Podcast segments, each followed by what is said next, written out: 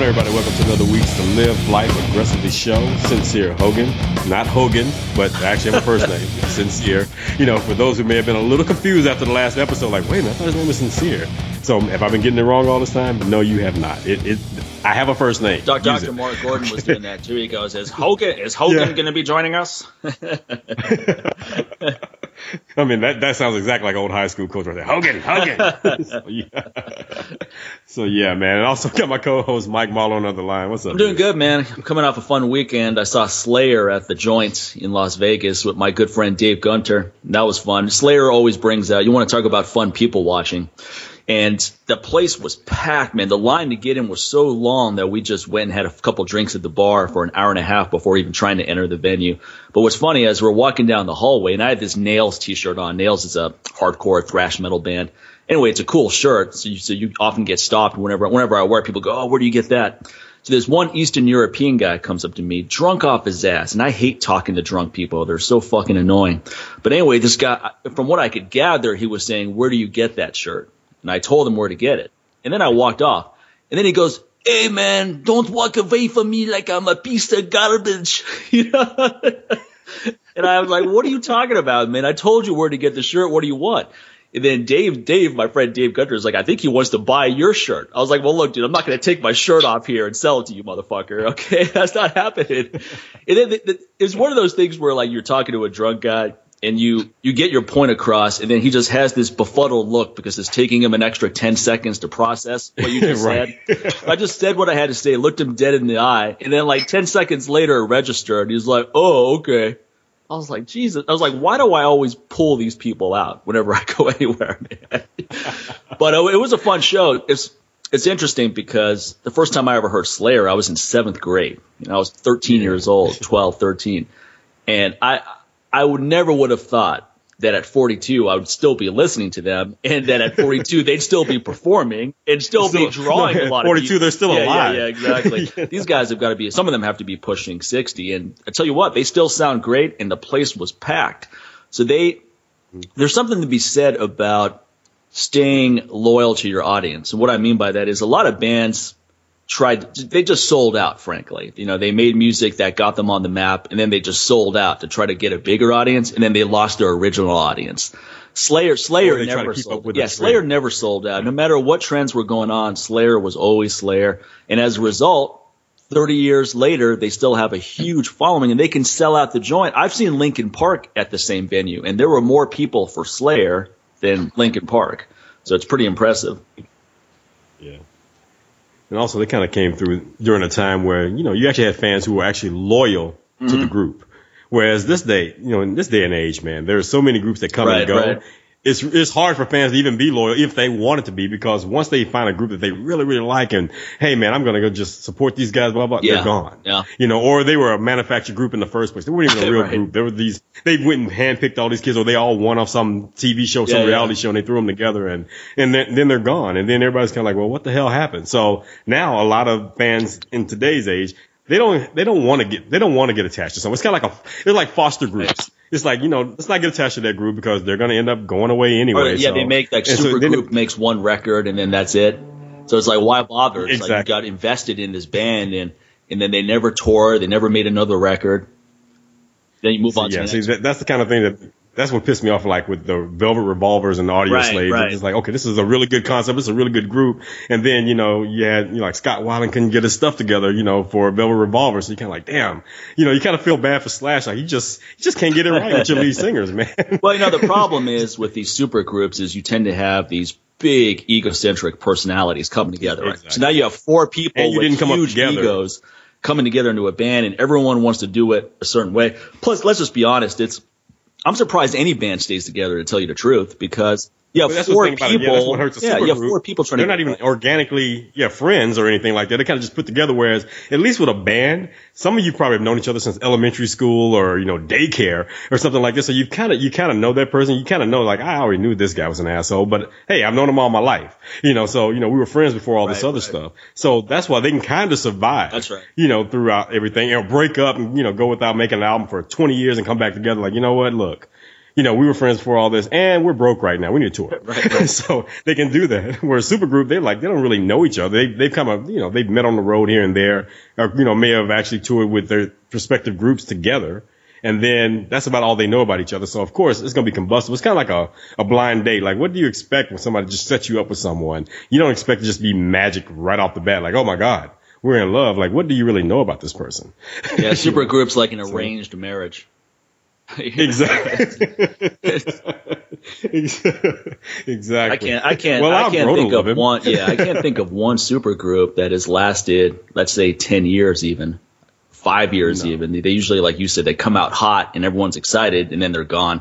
And then usually the people that are in it go back to whatever bands they were in before the super group. Exactly. It kind of, kind of, kind of scares them straight, right? They're like, you know what?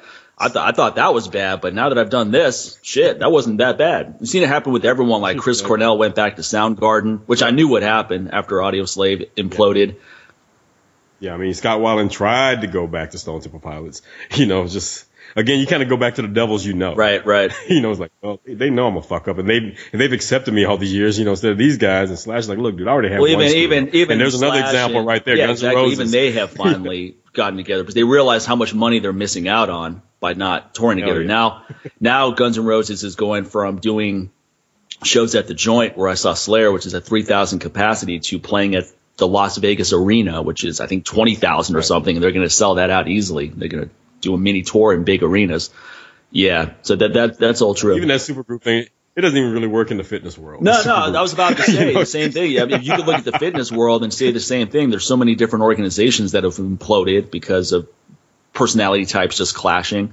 It's just, just it's just human nature. Hey, this guy's big in this arena. Let's bring him into our organization. Oh, he's big over here with Olympic lifting. Let's bring him in. He's big in wrestling. Let's bring this guy in. So well, you try to you try to team then, up. Sometimes you're like, okay, I'm a big kettlebell guy, so let me go team up with someone who's big in some other aspect of right. training, and then you might have one course that works out well, and everyone wants to see more, and, and you maybe you put another one together, and that's a pain in the ass. You're like, forget it.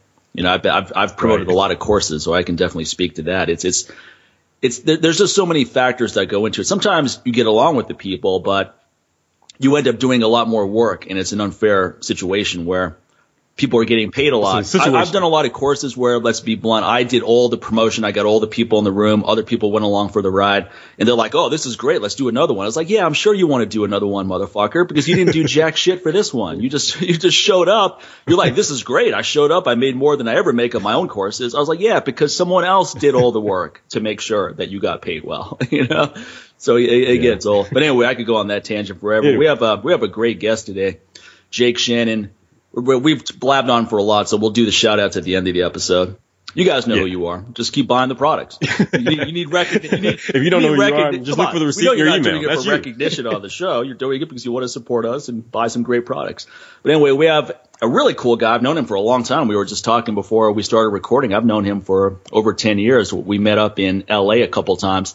His name is Jake Shannon. He runs scientificwrestling.com. He's the inventor of the Mace Bell, which is a really cool training device. He does a lot of work with Josh Barnett.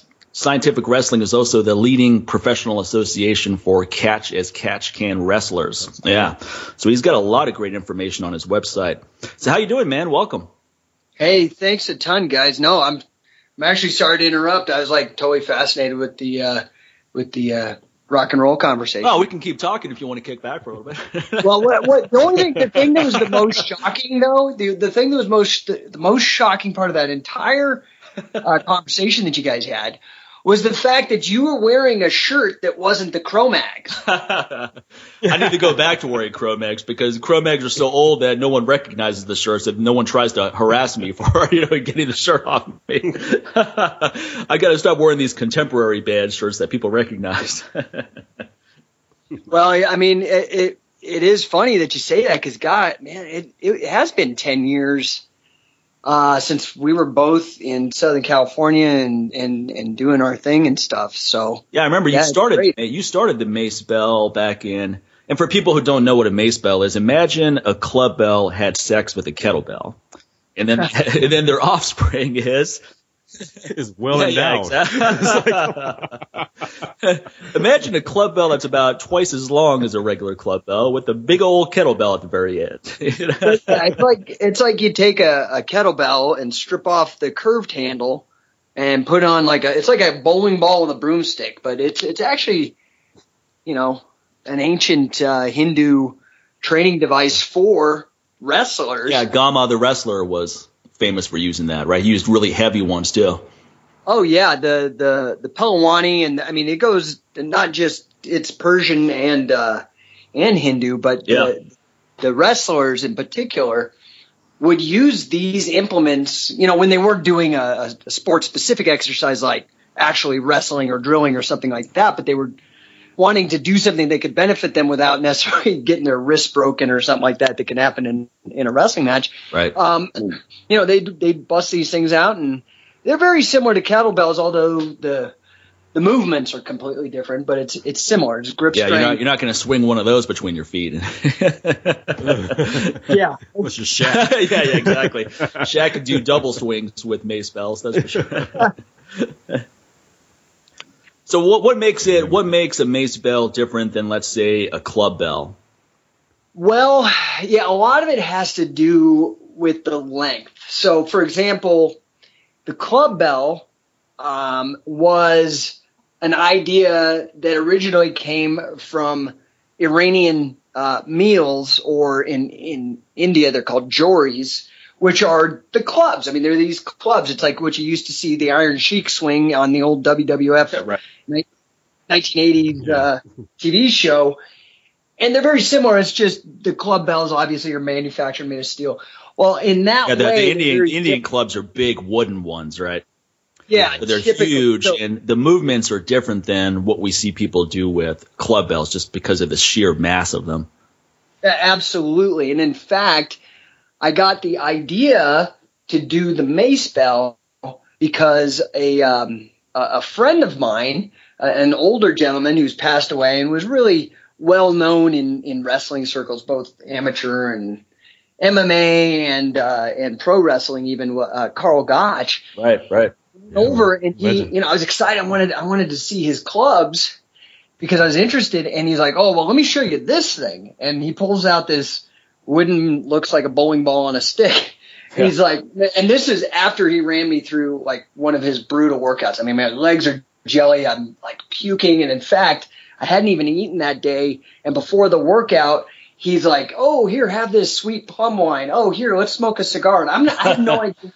I have no idea we're gonna work out later. I'm Smoke like, a cigar and then go do 500 Hindu squats. you know? Oh my god, it was like traumatic, dude. And then afterwards, he hands me this freaking device, this bowling ball on a stick, and I have no, you know, all my gross motor skills are just shot, and I'm like an idiot trying not to break this thing because it's made of wood.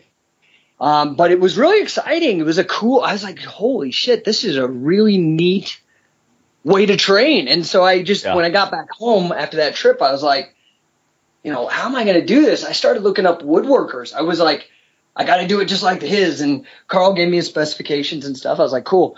And I went to a woodworker and it was like, he wanted something ridiculous, like $250, $300. And I was like, I mean, I just was like, okay, that's cool, but I, I think I can do this cheaper. And so I started looking into other materials and shopping around. And, and then I ended up just talking to Torque uh, Athletic.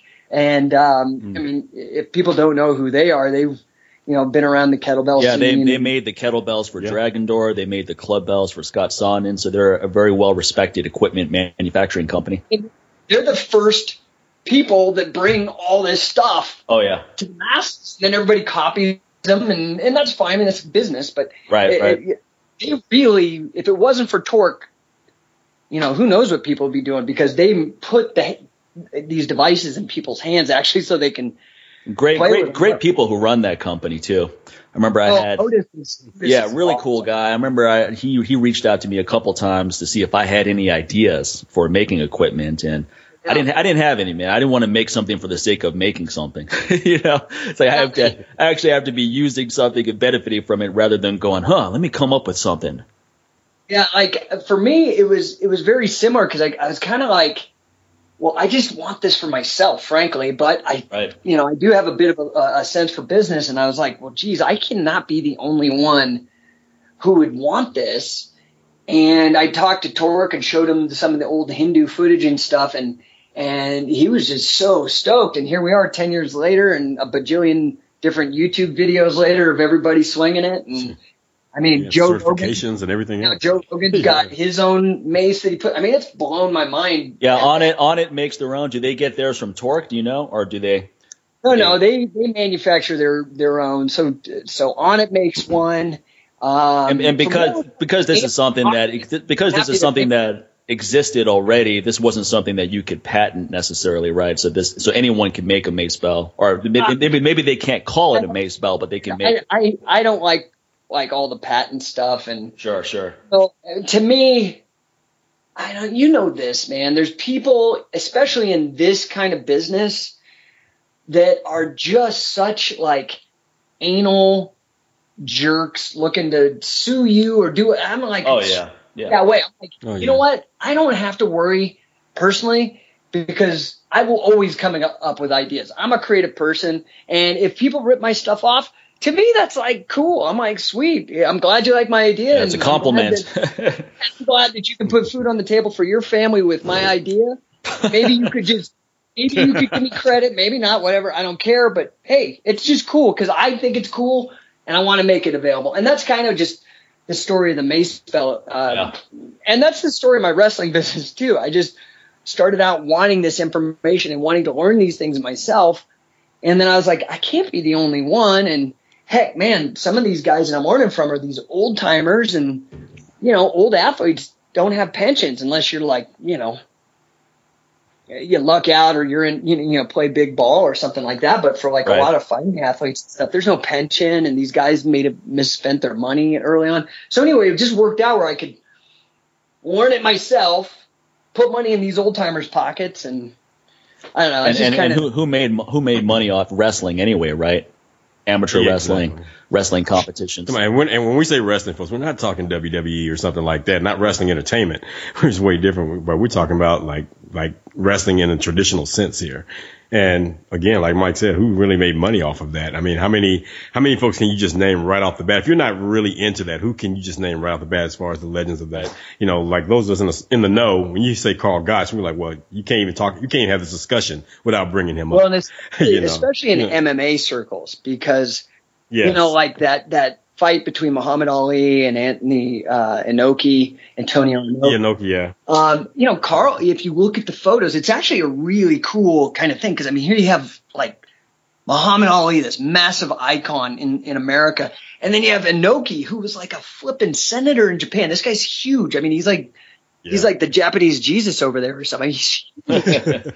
and then you look in the corner of the fight, and the guy's cornering Inoki.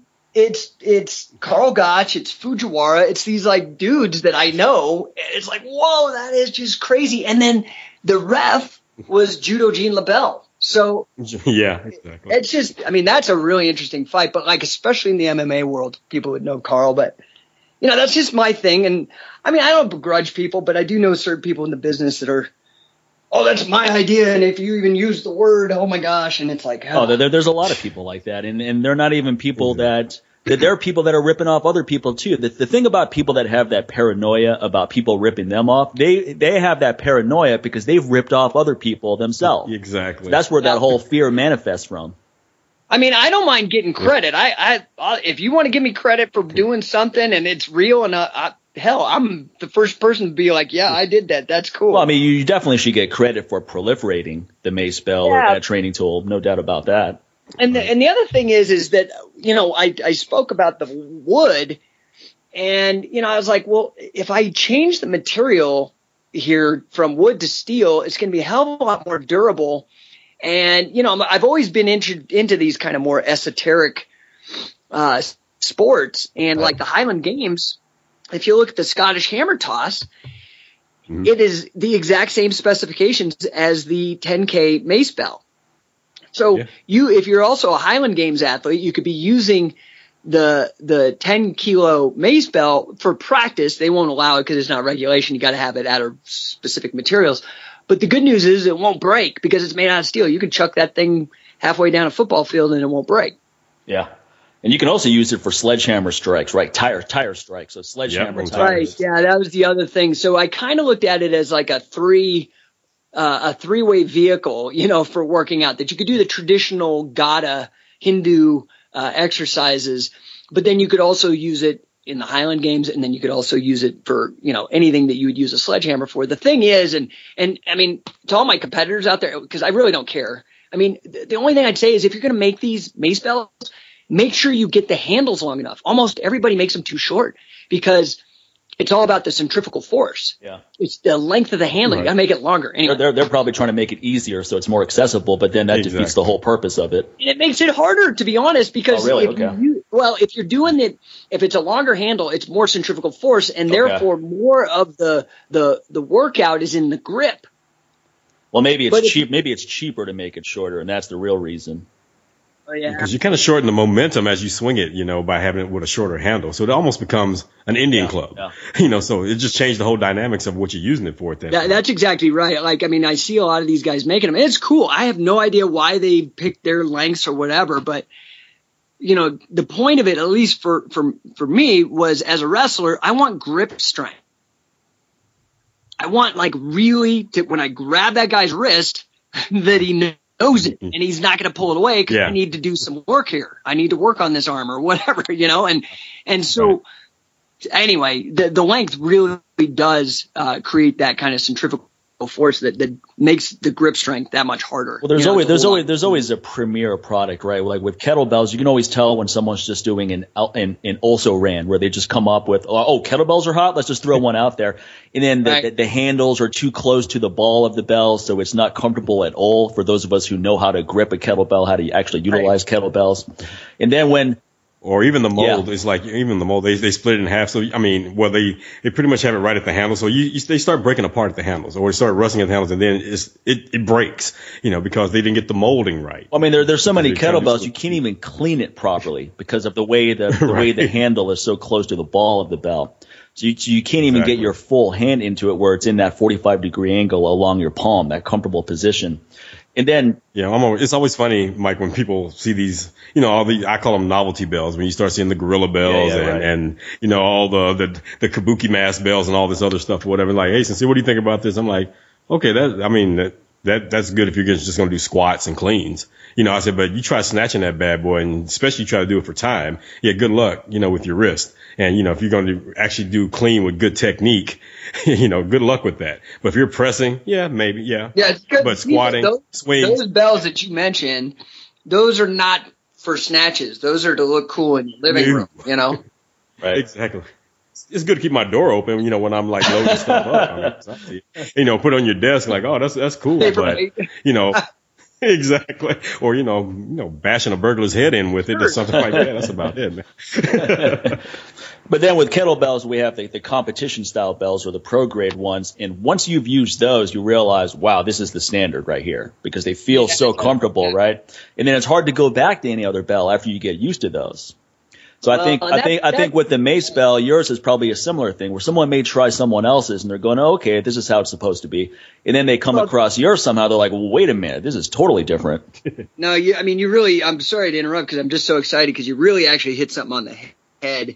And a lot of it has been the branding. So, you yeah. know, we, we did really deliberately because, I mean, we've got polyurethane on the end. We've got crinkle coat on it. I mean, this is like a, I mean, it's Lexus and the problem is not everybody can afford a Lexus. I get it. And, and, but you're right. It is a, it is a, it is just, there's more work and more craftsmanship and more stuff put into our one, which is interesting because, and I would, I'm seriously, I'm not like too egotistical to say, but I, I haven't seen a mace come out that's better than ours. And ours was the first on the market. So actually what we're trying to do is to expand uh, out of the Lexus market and also hit, uh, touch some of those people in the Toyota market.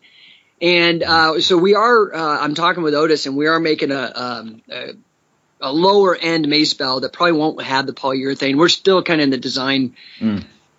phases, but it'll be a heck of a lot cheaper uh, than the premium mace bell that we have been selling.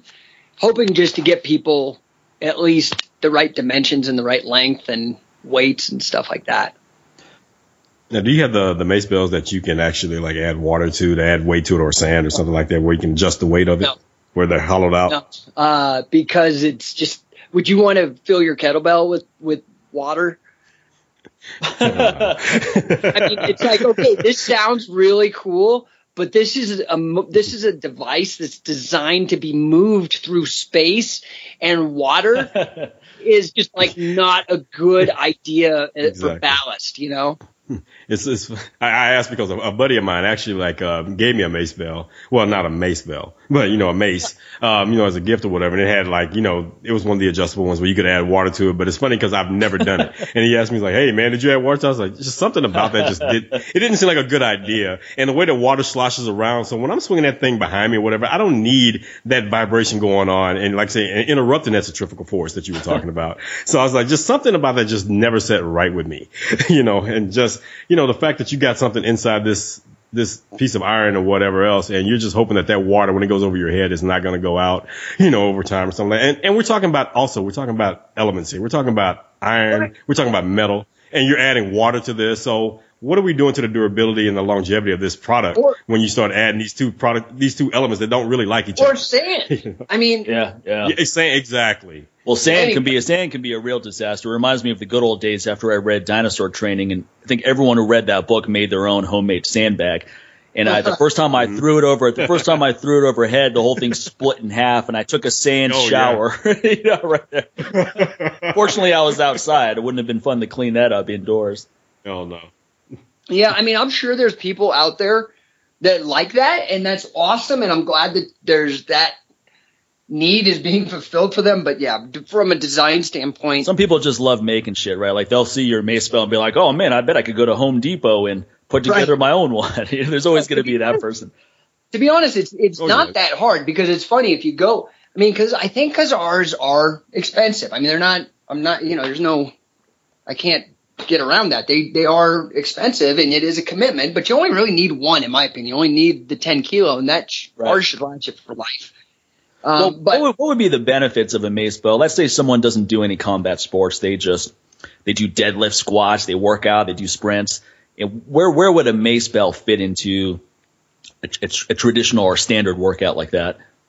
Well, so what you're going to find the benefit of the mace bell is it's, and I don't like to use the term, but it is uh, circular movement. Mm-hmm. Um, in addition to grip strength, uh, in addition to stabilizer muscles and all that, because your entire body has to tense as you as the weight shifts. Say you're doing a 360 with the mace bell, your weight shifts from your right foot to your left foot as the 10 kilos spinning through space shifts as well. So yeah, you're engaging a lot of kind of unusual muscles, and people I think don't understand uh, the benefit because it isn't like your typical Arnold Schwarzenegger bodybuilding thing. But I think a lot of the benefits are very, very congruent uh, similar benefits in a more broad sense to kettlebells. So obviously grip strength. We also, the way that we design our programs, now obviously people can do it any way they want. We had like some strength athletes, they were making like, you know, hundred pound mace bells and stuff. I'm just like, you guys are insane. I don't even understand the point of that, but hey, have I mean whatever. It, just because I'm not into it doesn't mean it's not cool. So well, people always think more is better, right? You see these 200 pound exactly. kettlebells. Come on, what are you gonna do with that? Or you, or you see like five and 10 pound Indian clubs and like, dude, that, and you, you hand someone like you hand someone a one pound you know Indian club and it's just 350 pound lime and he's like, well, what am I? It feels like a toothpick to him. I'm like, dude, the point is you're not here to get a, a, a right. workout and like lift weights here. Then this is for shoulder mobility. Right. You know, so you want to, it's a very, we're working on a very small muscle here. I don't care how big you are. Your shoulders are still just some of the smallest muscles on your body, buddy. You know, so we're not sitting here trying to go for a full on shoulder blasting workout, right? Yeah, you're, not, you're not trying to, you're not trying to get a pump when you do Indian clubs. You're not like, well, man, this is going to, this is going to make my rear delts way bigger when I swing this around. Come on. Well, and I'm glad Sincere brings that up because, yeah, one of the really nice things is running the shoulder through the range of motion with the mace bell. Um, yeah. So you're really getting eh, to a lot of these like attachment tendons and things like that that just never really get worked, and you get them from a bunch of different angles. But the other thing I think that's common between kettlebell uh, lifting and and uh, the mace bell is also cardio because typically like I was doing an online certification more as a, a way to get the word out, and it was free. I was like, hey, just send me a video of you doing actually these exercises. I'm cool. You don't have to pay me to be in RKC or anything like that. Just let's let's do this and get people who can do this sport. And what the minimum was, um, uh, among other things, but a hundred nonstop consecutive swings of the mace bell, right? So you know you do that a hundred kettlebell snatches or something, your heart's going to be going. Oh yeah. And and it's similar. So we don't quite have the full range of motion, at least in the 360 exercise that we require doing 100. But it's pretty grueling to throw out 100 if you're new to to mace bells. And so that was kind of our litmus, our, our, our standard, and um, it worked out well. I think people are realizing. For me, I'm in a very fortunate position where if the mace bell doesn't sell, I still eat. I I just kind of it was just you know it was like a good thing that that happened to me, and I happened to be involved in the process of it, and so in that regard, it's awesome. But I'm not trying to make it a tool that you can use for everything. I think of it personally, very specifically for combat athletes, frankly, you know, and maybe right. part of it is why it's not bigger is I haven't tried to push it and find the applications but I'm just like a like a super wrestler. Well, maybe, maybe, you just need to be more dishonest about the benefits, and that way you get a big yeah, brow. Exactly. Yeah, exactly. You need to open. Come on, man. People, you know, I hear people like make believe. People I, like stories. Like, Come is on, this man. good Tell for story, soccer? Man. Oh yeah, tennis, you got it. Basketball, damn right. Sex, hell yeah. There's money in that dishonesty game. I got it. Maybe I should try it. Yeah, yeah. Well, there's also money in the honesty game. It's just a much longer run approach. You know, sometimes, like, sometimes people come out and they just they go, no, okay, I'm gonna I'm gonna make as much money as I can in three years, and then my reputation is gonna be so shot, I'm done. So I better maximize it. You were talking about right. it right there with Slayer, dude. Like that's yeah, what I'm going yeah. for. Yes. I want to go up and be a super group or what. I just would rather put this out there, make it something for people to do, and build that hardcore following of people who get it. You know, and I I don't know. It's just a taste thing, I guess. You know. Yeah. Yeah. What else do you do under this scientific wrestling umbrella? Well, so Mace Bell, that kind of took a life on its own, but I did bring it in under the under scientific wrestling and yeah. Scientific Wrestling is this company that I started um, back in 2003. It really didn't start going like to where people knew or there was anything interesting about it other than just me busting my ass behind the scenes. But it didn't really get going until about 2006.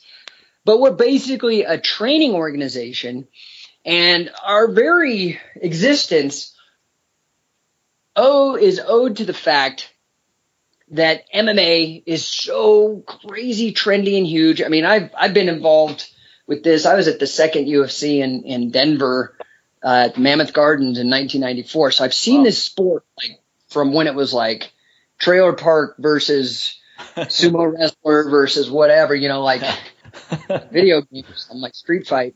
Yeah, some, like, of, some of those early UFCs are, are quite entertaining, man. You know? it, it, was like the WWE. It's just like, wait a minute. it's like, look at these matchups. A 400 pound man. guy fighting a 140 pounder. you know, it's, it's and he beats the 400 yeah, pound yeah, guy. yeah. Like, what? It was highly entertaining. You to watch a car crash happen, and that's oh, what no, exactly. exactly. So, so I, I just have always been interested with, you know, the idea of wrestling being relevant to mixed martial arts. And so, um, you know, I did, I started this company and basically what we've done is I'm a bit of a nerd. I've got a master's degree in financial math. I've written a bunch of books and all this other stuff. And, and I have an interest in this old obscure style of wrestling.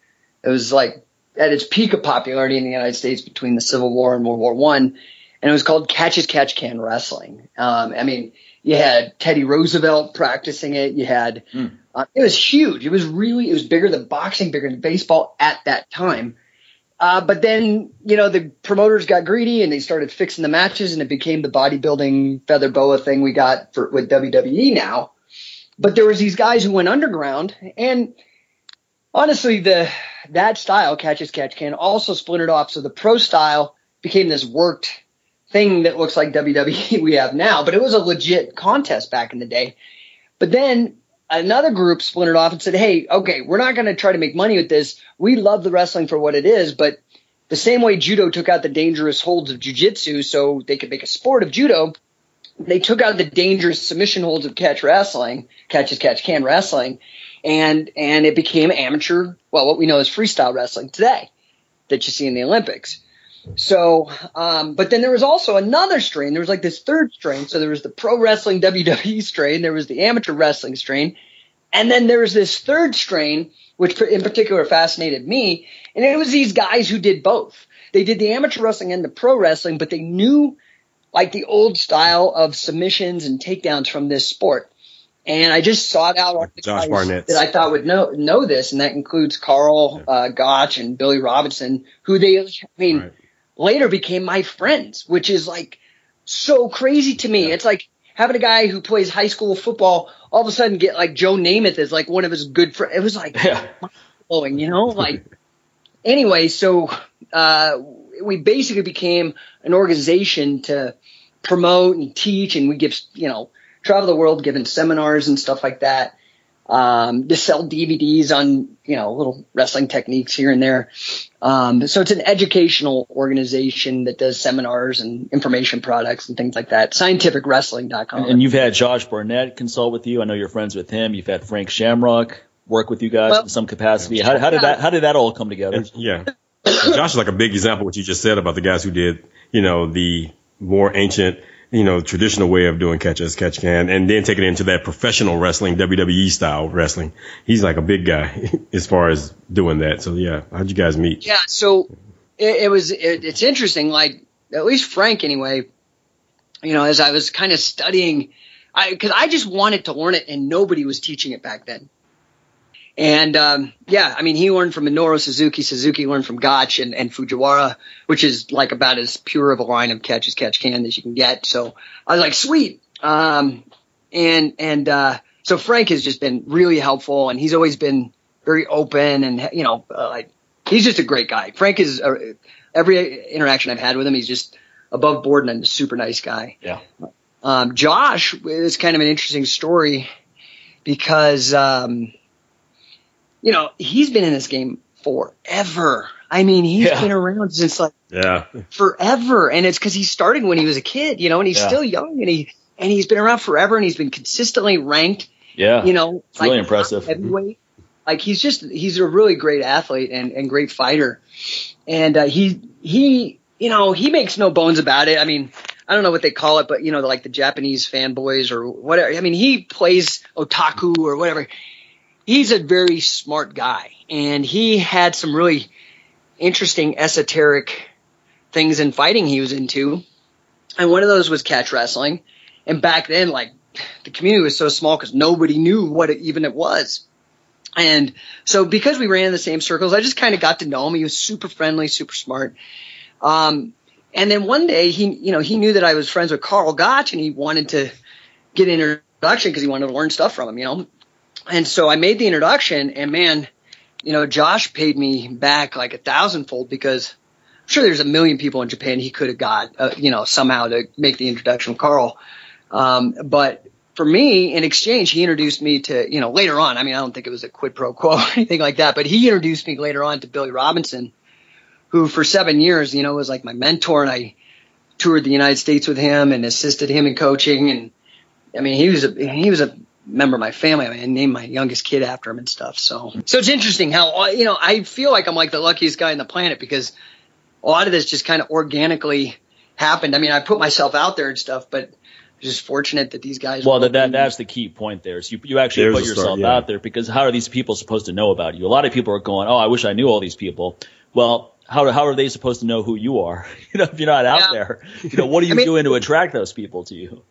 It's worked out really well because I mean, you know, we were talking about the mace bell came out of this scientific wrestling because Karl showed me his his uh, gada and like and the mace bell is this big like it's I mean you type in mace bell into YouTube and you get like crazy amount of return hits or Google it's like insane. And um you know the on the wrestling side we've been able to do some actually like historic things. Um you know, I was able to ghostwrite Billy Robinson's autobiography to get his story out there as he wanted it told. And, oh, cool. um, um, we actually started the first like really, you know, competitive catch wrestling matches with my tournaments. The King of Catch Wrestling is what we call it. And, Um, that's been going on since 2007. We've been touring with these training camps. Um, it's been with Billy until he passed away about two years ago, and then again a, a mutual friend of mine. It was really weird. Like a month before Billy's passing, I get this phone call from Wade Schalles, and and again, unfortunately, with wrestling, people may never have heard of that name, but this is the guy who holds the Guinness Book of World Record, Records for the most wins and pins in all of wrestling, the record for the most wins over national champions, the, win, the record for the wins over international champions. This guy um, was like a seventh or a ninth degree black belt in sambo when FILA used to give away such belt uh, system. This guy's like a grappling genius. He was an All American in judo, an All American in folk style, and in Greco Roman. I mean, he's just out of control, right? So somehow I mean, he and I get to be friends, and this is great. And but uh, a month before Billy's passing, it was weird. He called me up and he's like, you know what? I want to start try, uh, doing seminars, and I want to start hitting the MMA market. And I just was like, oh, that's awesome. But I was kind of like, I got this thing with Billy, and and then you know, Billy passed away suddenly, and I was like, wow, man, this is crazy timing.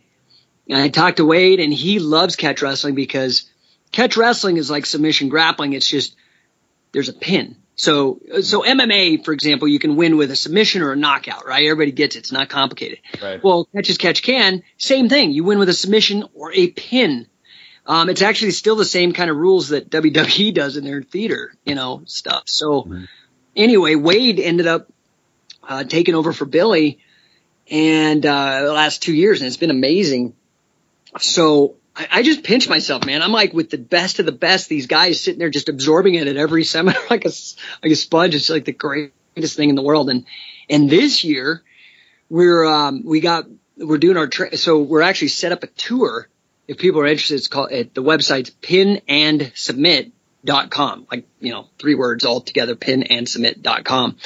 And uh, we got both Josh Barnett and Wade to show up at our three day training camp. So it's going to be half Wade and half Josh. I mean, I'm like right. over the moon, just personally, selfishly.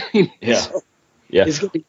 Now is this uh now is this this course, I mean this seminar, is it specifically just for combat athletes or what about like the everyday person, just the person that just wants to, I don't know, get up their grappling skills? Yeah, it's, you know, it's for everybody. I mean, we've had, I mean, I've had everybody at one of these training camps. You, it blow your mind. Uh, Daniel Bryan from the WWE, the yeah. yes, yes, yes guy. He came to one. Yeah. Well, I actually think he may have came to a seminar, not a training camp, but um, D- Daniel Bryan's come to our trainings. Um, uh, Randy Couture flew flew me and Billy out to his gym to give a training. Um, so you'll have these kind of higher level guys. Brandon Ruiz, who um, is the FILA World Grappling Games champion, come stars. Shayna Baszler, who's a top women's MMA, yeah. come. So we get these like high, high level people, but then we get the guys that are like 40 and instead of spending their money on a, on a, uh, Harley Davidson, they spend their money on these cool experiences and just push themselves. You know, it's like a thing and, and it works out for everybody. Our, our trainers are not you know, they're they're actually kind of intellectuals. But Josh is intellectual, Wade is super intellectual, Billy was intellectual. So they're not bullies, they're not there they're serious about it. Like don't come and half ass it. I mean, any coach will tell you that, but um, right. anybody can come as long as you're just you're there to work and you're serious. Yeah. Now, have you worked with any current UFC besides Josh, of course, any any current UFC fighters with either the training camps or the Mace Bell, like one on one specifically? Well, we uh, when we went out to England, we have a UFC guy, Danny Mitchell, who's uh, come to some some of our stuff. Uh, Josh Thompson, who is a um, you know old pride fighting guy and a Bellator fighter now. Yeah. Josh Thompson. Um, yeah. Who else, man? We had Jeffrey Hunt Lawless, who is a freestyle seniors national champ, come. Um, who else? I mean, man, it's been seven years, so I'm pro- I know I'm forgetting somebody, and they're going to be pissed off. I'm going to hear about it.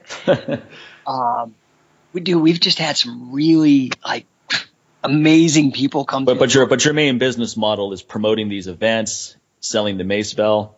Business the- model, the business. I mean, even the Mace Bell is is tertiary for me. My passion, what I care about. I know I could probably make more money doing other stuff, but what I'm like into, and I really just it's not work is the training camps. I love that. I, I just because I'm sitting there learning from these like high level guys and then the other thing that's so great from my perspective, I mean, I've been to every camp, you know, I mean, I, and I assist and all this other stuff. But the thing that's like the coolest thing for me, besides helping out these guys financially and giving them good money or whatever, you know, um, but the thing that's really satisfying is like, you know, people when they came out of the Matrix, remember that Matrix came out the first time? Yeah. And everybody was like, whoa, it was like they were tripping on acid after. I mean, that's what it's like after people come out of one of these camps because these guys are like fucking amazing, you know? Yeah. So to me, that's like the coolest thing is to see that like light bulb shit where they're like, oh my God, I cannot wait to get back to my gym and kick everybody's ass, especially that one asshole who always beats me or what, you know what I mean? Cause they got this bag of tricks. right, It's- right. To me, that is so fucking cool. That is like, that makes it all worth it to me. And we get a lot of that. I mean, Do you get do you my- get a, you get a lot of people coming back, taking the future other events or the same event over again? Yeah, like we actually designed. I, I I made the pricing structure to incentivize people coming back because you know if they go act like they're shit and what they're they're full of it. I mean, it takes years to get good at something, you know.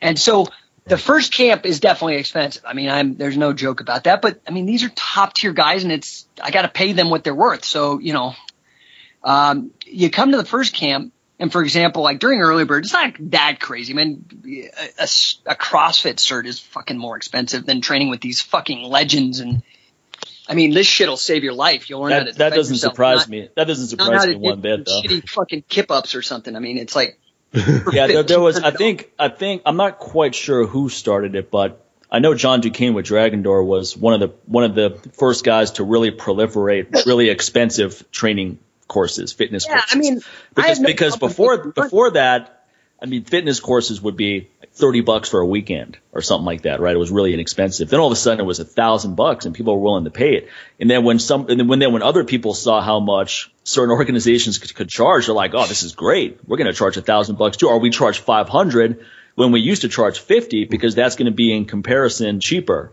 than what's out Yeah, there. and, and don't get me wrong. I mean, I'm not like a communist, or I don't have a problem with communists, but I'm not. I like money, and it's Yeah. like make as much as you can. Just be honest about it, and make sure people don't have buyer's remorse. But what we do is like, so say right now for the three days of training with these guys, and we limit camp to like 10 to 15 guys, depending on where we're at. But usually it's around 10 guys. So you're getting like hands on three days with these pro fucking guys, these top tier guys, and it's 900 bucks for three days of training, and the second camp you come to is half of that. It's 450.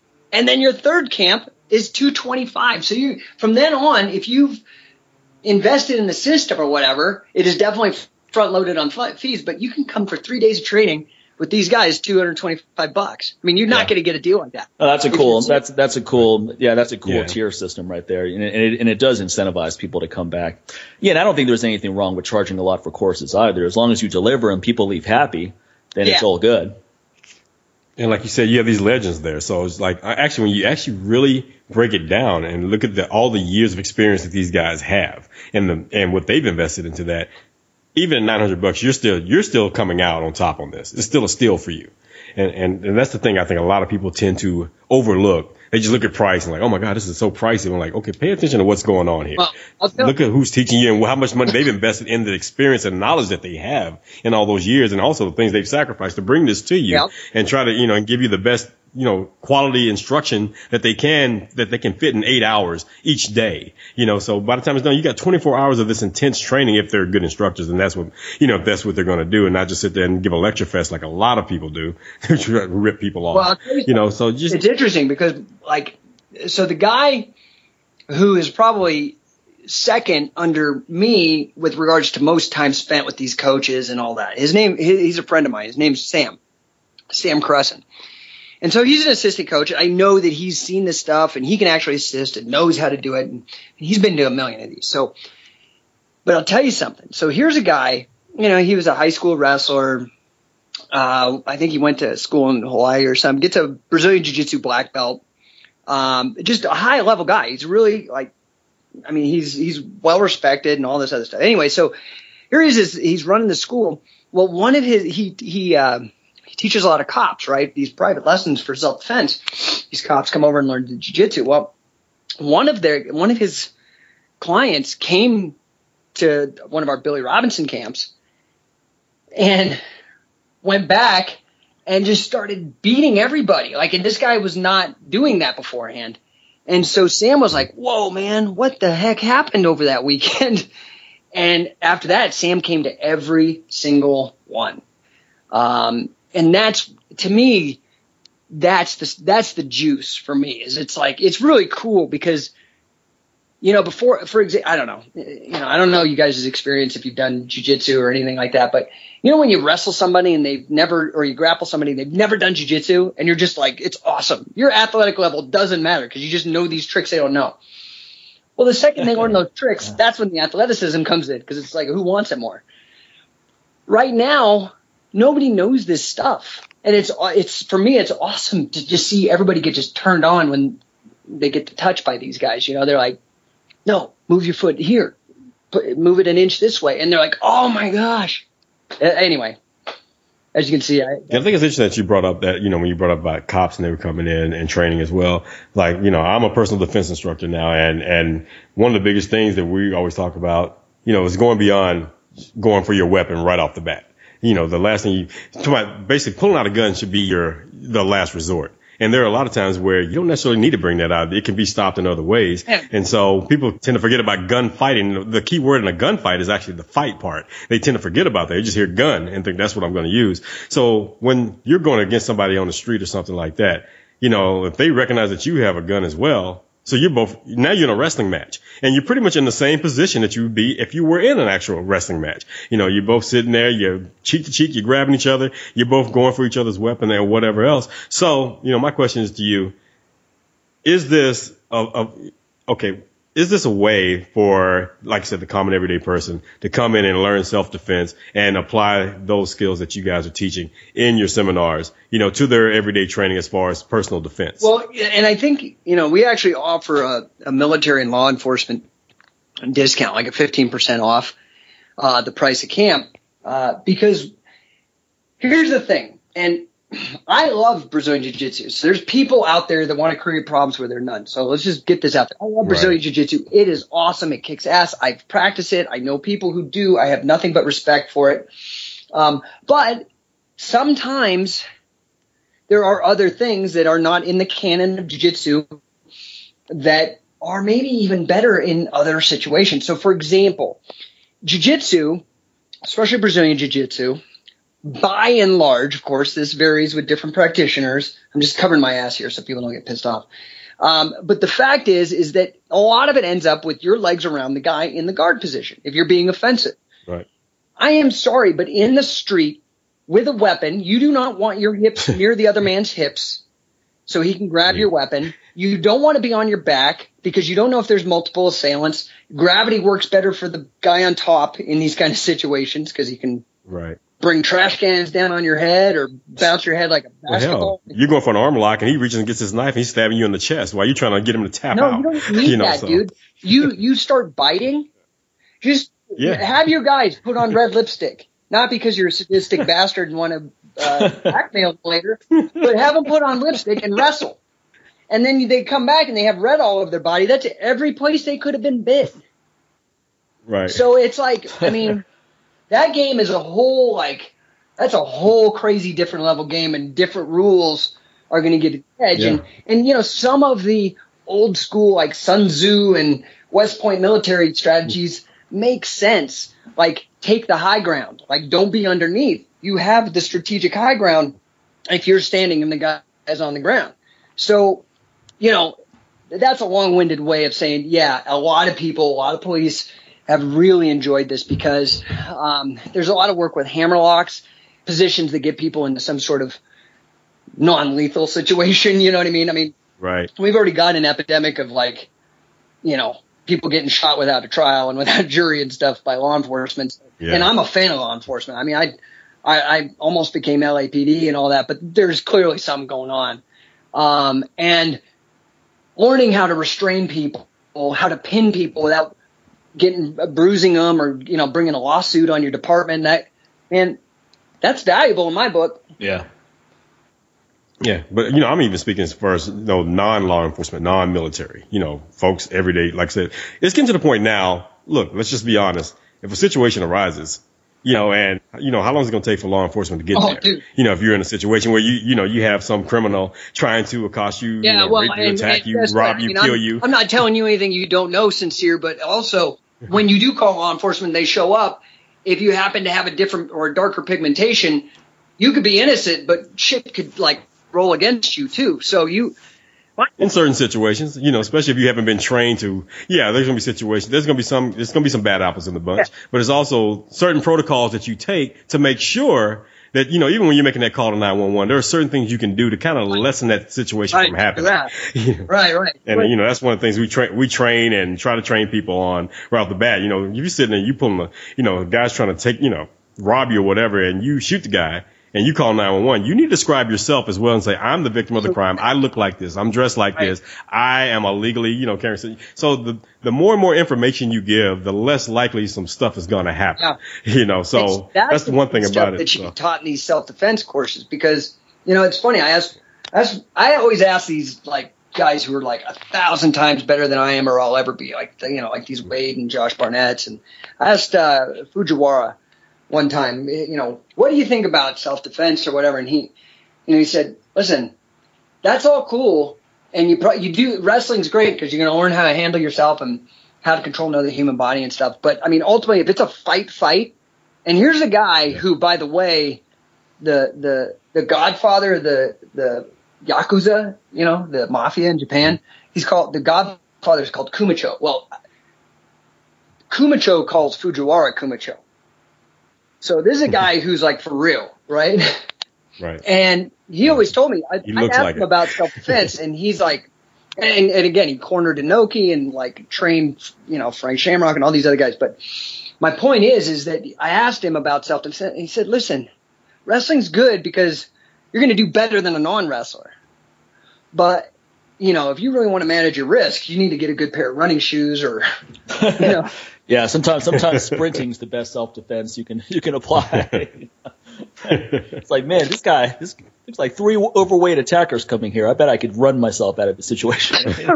right. Did we just lose him again? I think we lost him.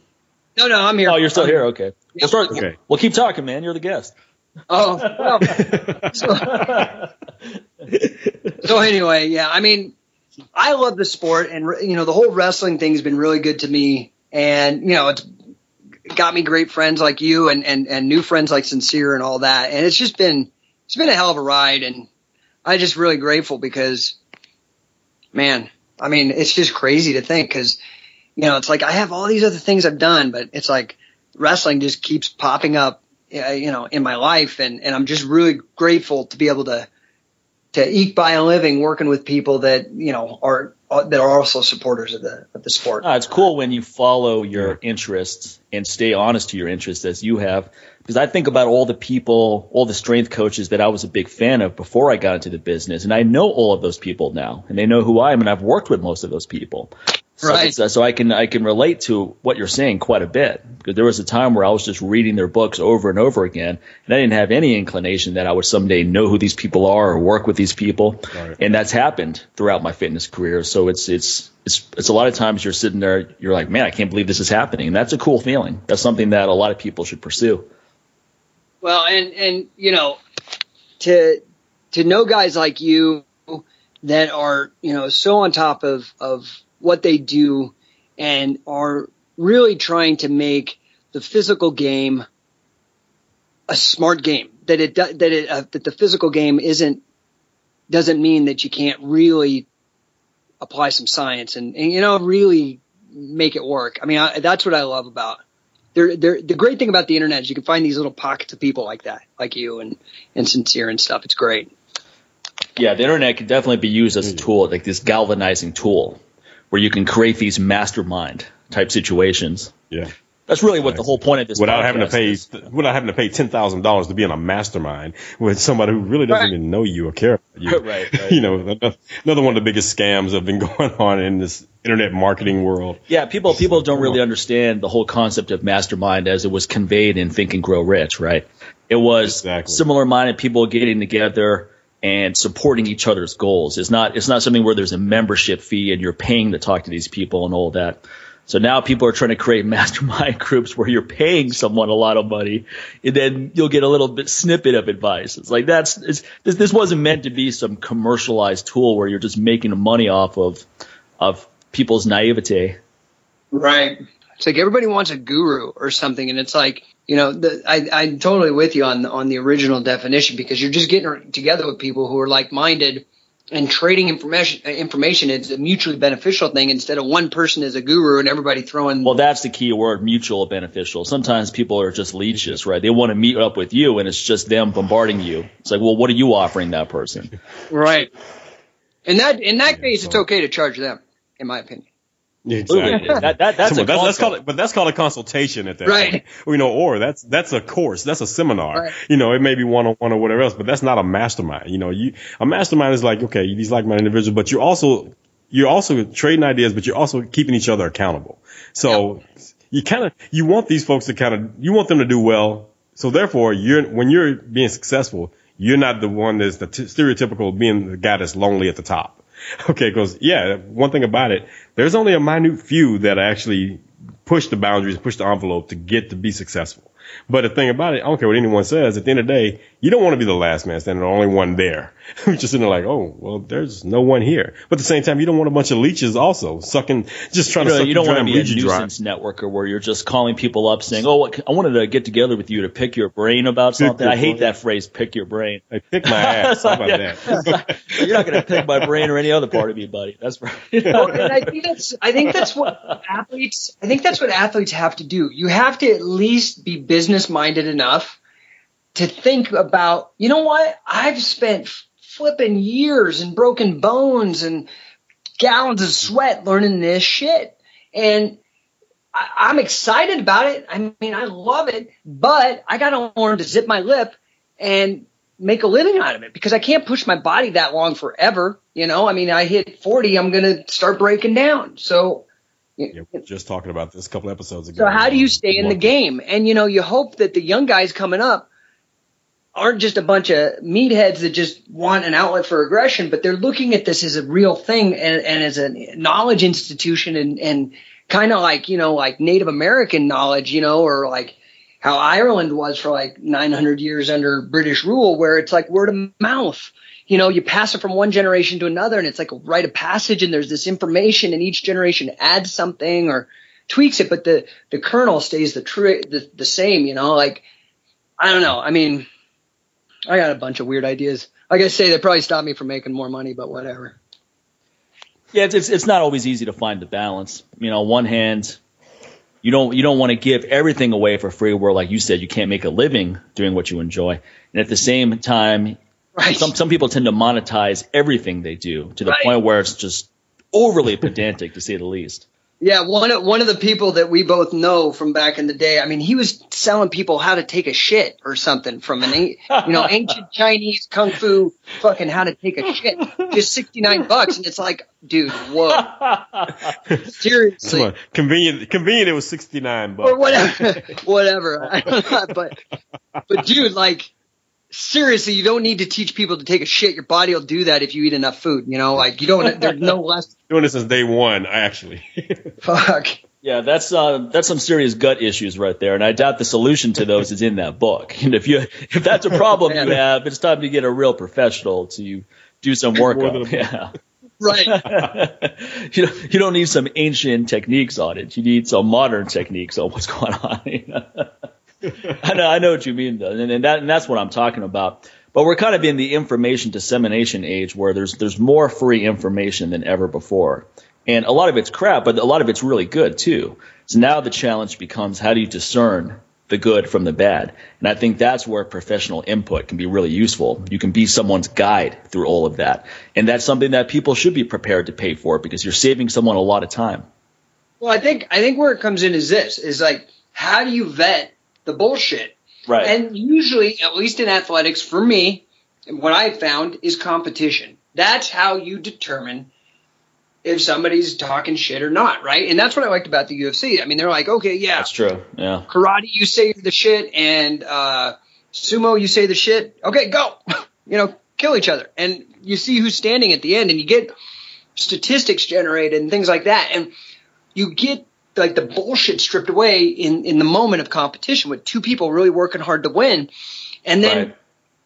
fortunately, those winners or people who've helped those winners become coaches. You know, and those coaches can help pass on that information so that you can continue that tradition of testing and refining and making sure you know stuff's tight and the best. Yeah. There's money in that.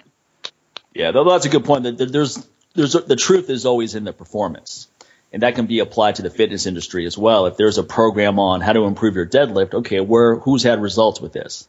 What did you yeah, get out bust out my spreadsheet here. I'm going to do your program. I'll bust out my spreadsheet. My lift, my personal best is here, and at the end of ten weeks, my personal best is here. Did it work? As you know, I mean, that, yeah, you can test it. Yeah, you can quantify those things. You're not going to just say, "Oh, I, I, I felt stronger." I think I think I, I think I lifted more than when I started. Just but some people are into that too. Not everybody is into the competition aspect. I mean, I just try to be inclusive, but you know, if people try to bullshit me, I just try to be like, well, you know, I think at least to some people in the world, proof and evidence and you know, backing up claims and stuff. It's easy to make a, a claim or you know, blame somebody. Well, I mean, in, in, business as well, right? People people come to you and go, "Oh, this is gonna, you know, we'll easily make this much off of this." It's like, okay, based on what? Right. And first of all, whenever someone says easily, right there, they've already lost me because it's not nothing. right. not, making money is not easy. You know, building a business is not easy. Promoting a workshop is not easy. None of this stuff is easy. It's very difficult. In fact, why most people fail at it. So whenever someone says, "Oh, this is going to be easy," oh, we'll definitely get hundred people in the room based on what? That the fact that you've done that before? right. Or the fact that you just said it? yeah, exactly. you, you want some the secret type stuff just because you threw it out there? That's what's going to happen. right. On, yeah, the secret is great, but that's just the goal setting part, man. You got to fucking do all the work now. Well, that's the part they left out of the book, right? So that was that, the secret. Yeah, that right is there. that is the secret. the secret is the secret is not in this book. that's the next book. Exactly. we, we, want you to read the, the next book is the hard work aspect. But you know that's what most seminar that's what most success seminars rely upon is trying to delude people into believing that you can somehow bypass hard work and suffering to get to your goal. And that's why most people go to these seminars like, man, if I just know this, I can get from point A to point B in this one seamless trajectory. And it just doesn't work that way. I don't care what you know. Yeah, most of these like seminars and stuff like that, they just to me they are the same function as the cheerleaders on the side of the field. Like, okay, yeah, you're motivating me. Okay, okay awesome. You know, it's not the cheers that's motivating me. Right, right. yeah, you motivate. I know by being third string, you could probably care less about me, so I'm gonna bust my ass so I can be first string because that's the guy you're paying attention right, to. But those skirts are not that short for, for nothing, man. no. There's a reason why you're not there in a turtleneck. They're not wearing, they're not, wearing, they're not wearing a burqa on the sidelines, you know. I mean. well, but the thing is, is it's just prediction, right? Because when it comes down to it, are they going to teach you how to fucking catch a pass? Are they going to teach you how to fucking I mean, you know, like get hit, like the fucking cool, awesome. You're getting me like excited. I'm about to get my ass kicked, and I need some real fucking information here, not just rah rah. Well, I mean, if we went to the gym and there's people cheering for you at every workout, that's that's not going to be useful if you're not if you're not applying an effective workout strategy. Right. Distracting as hell too. Like, yeah, yeah, exactly. So I'm trying to get in the zone. Like, come on, you can do it. Doing your warm up sets. Yeah yeah, you got this. And so you're like, yeah, no, I'm just, I'm warming up. You made that look easy. It's like, yeah, it's my warm up, man. It's supposed to be easy. it's 10% of my one rep max. What do you expect? But, but some of these, like Tony Robbins numbers, like, we're going to walk across hot coals to, to show you how to break through mental barriers. It's like, okay, the only thing I got out of that is my feet are burning all night. You know? well, to my Tony, that's great if I actually live like in, I don't know, Djibouti or something like that. Right. and my car broke down, right. you know, in the middle of the, in the desert. but seeing that I have shoes, first of all, to my in a functioning car, I have no reason to walk across some freaking hot coals. I mean, Mark Philippi gave me the best advice when it comes to psyching yourself up for maximum weightlifting, right? So deadlift PR, for example. He goes, look, don't go into it thinking that it's going to be easy. Go into it as if this is going to be really difficult. So you're primed, you're focused, you're ready to go. And then when you pull the bar off the ground, if you hit a sticking point, you don't just cave. You don't just give up. You're not in shock. Like, like this was supposed to be easy. And, it, and then it isn't. So you just give up immediately. And that's good advice for really anything you do, whether it's starting a business, promoting a, a seminar, whatever it is, learning a new skill set, going into it Amen. as if it's like somehow it's just going to be easy to pull these things off is, is you're going to be demoralized really fast. Hey man, just like the saying goes, the only time success comes before work is in the dictionary. Okay, so it's not going to be easy. You got to put in the work, That's man. Right. You got to work your way toward yeah. it. Yeah, dipshit becomes comes before hard work as well. You know, so. and dumbass.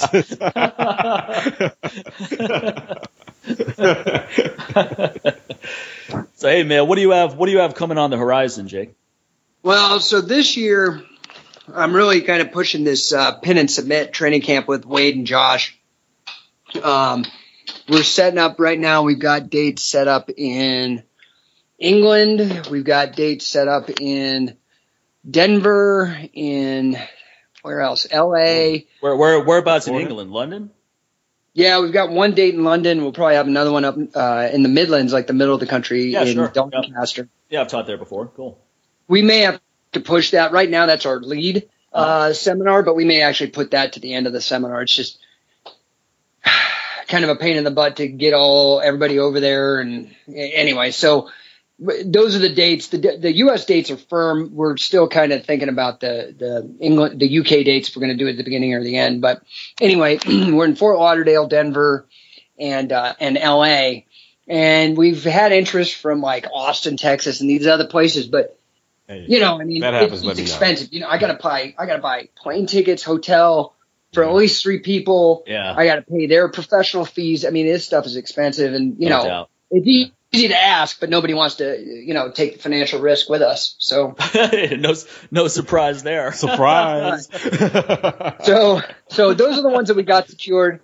I've already got bookings uh, at all of those. Uh, all the U.S. dates are, are firm. The UK is the ones that we're playing with right now. We may have to push that to like October, but if the, if you go to pinandsubmit.com, okay, I mean, just to check out both Josh and Wade's credentials, it's worth two seconds because these are just two human beings that I don't think that most people, even like smart people in the fight game, they'll know Josh because he's really high profile. But guys like Wade, and I mean, Wade is like, I mean, he, the guy is like a genius. You know what I mean? It's like Isaac Newton or, or Einstein. It's just amazing. It's just in the in the physical field. So that's kind of my my big thing. I do.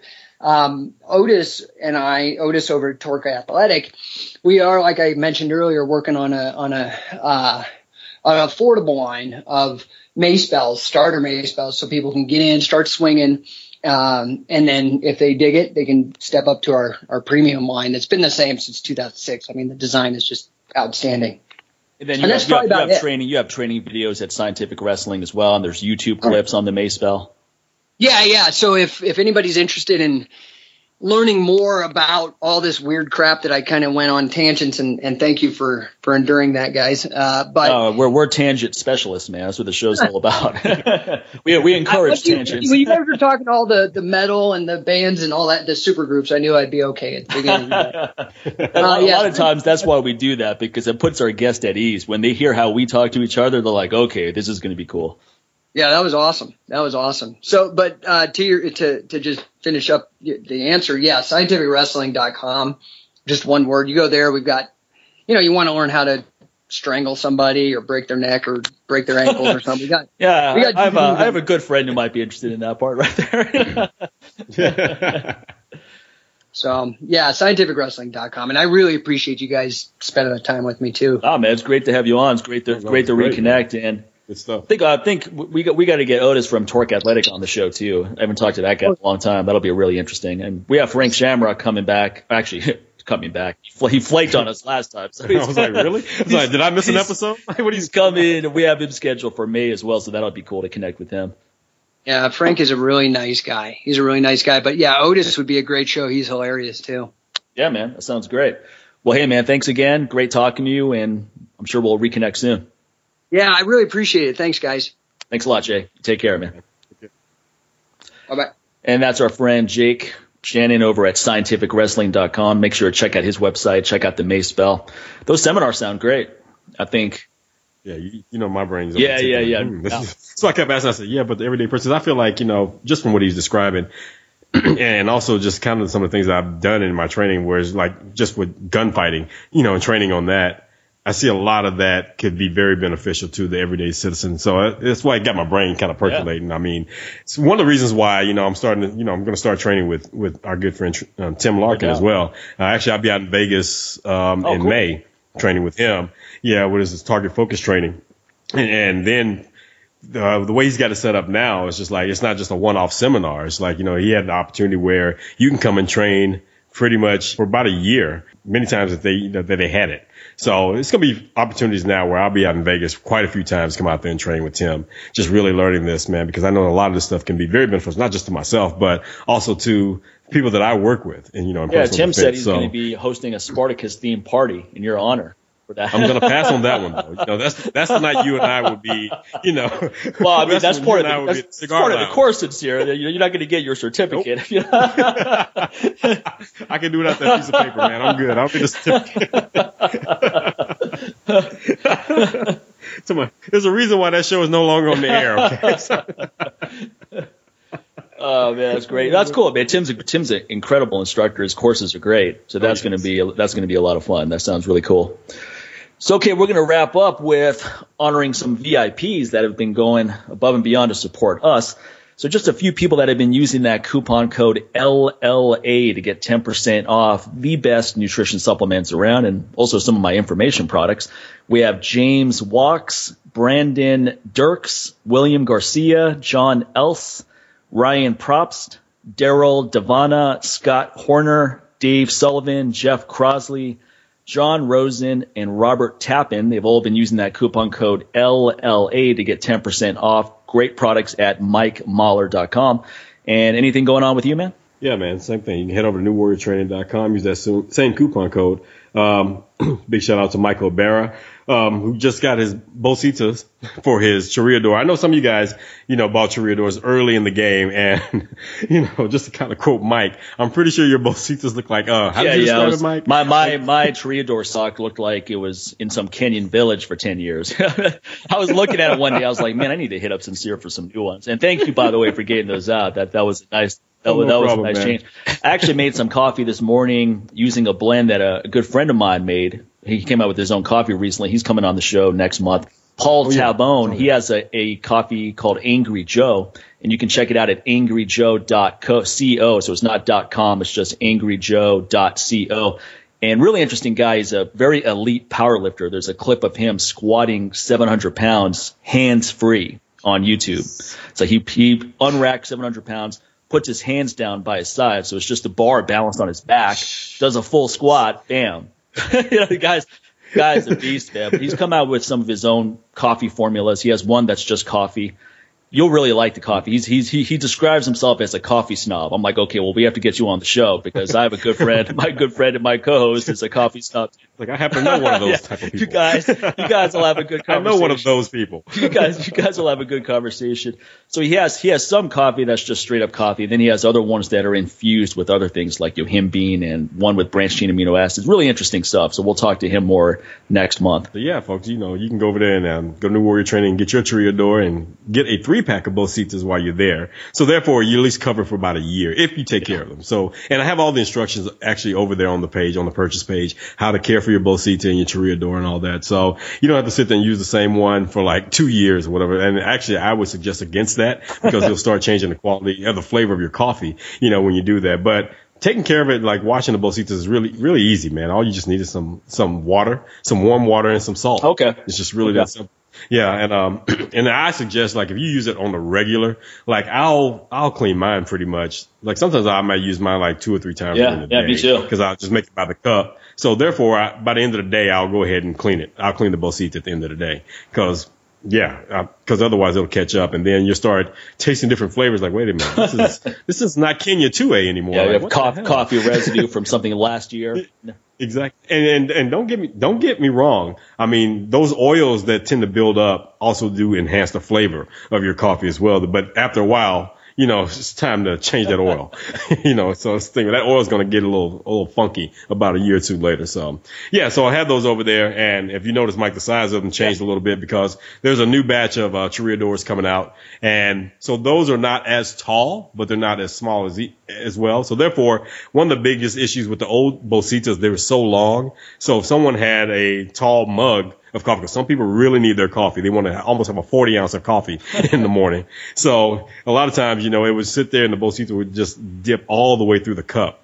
And so then, therefore, taking a cup away from the Bolsita and make a big mess or whatever else. So it's a lot better with this size of the Bolsitas I have now because it also makes sure that you get your dosage just right as far as how much coffee you put in there instead of putting, because you know, people think like, well, you know, since there's nothing wrong with adding more. So if they have that big giant Bolsita, they think like, let me go ahead and add about four tablespoons of coffee. I'm like, whoa, that's a lot of freaking coffee. Well, I had enough room for it. Why not? No, don't. Just because you can doesn't mean you should. Okay, just remember. That. so yeah, man. So you got that, and you got the DVDs, you got the ebooks. All that stuff is over at newwarriortraining.com. And also, you know, our VIPs over at patreon.com who support our show on a monthly basis with a donation of $5 or more. We appreciate that. You can do the same by heading over to patreon.com slash LLA podcast. And last but not least, head over to iTunes, Stitcher, TuneIn, uh, SoundCloud, hell, even, even on YouTube because the podcast is over there as well. You know, go there, you can rate, review, leave comments, share the episode, all that great stuff. Get the word out there. Let the folks know about the LLA show. There you go. All right, that'll do it. We'll be back next week with another great guest. Take care, everyone. Take care, folks.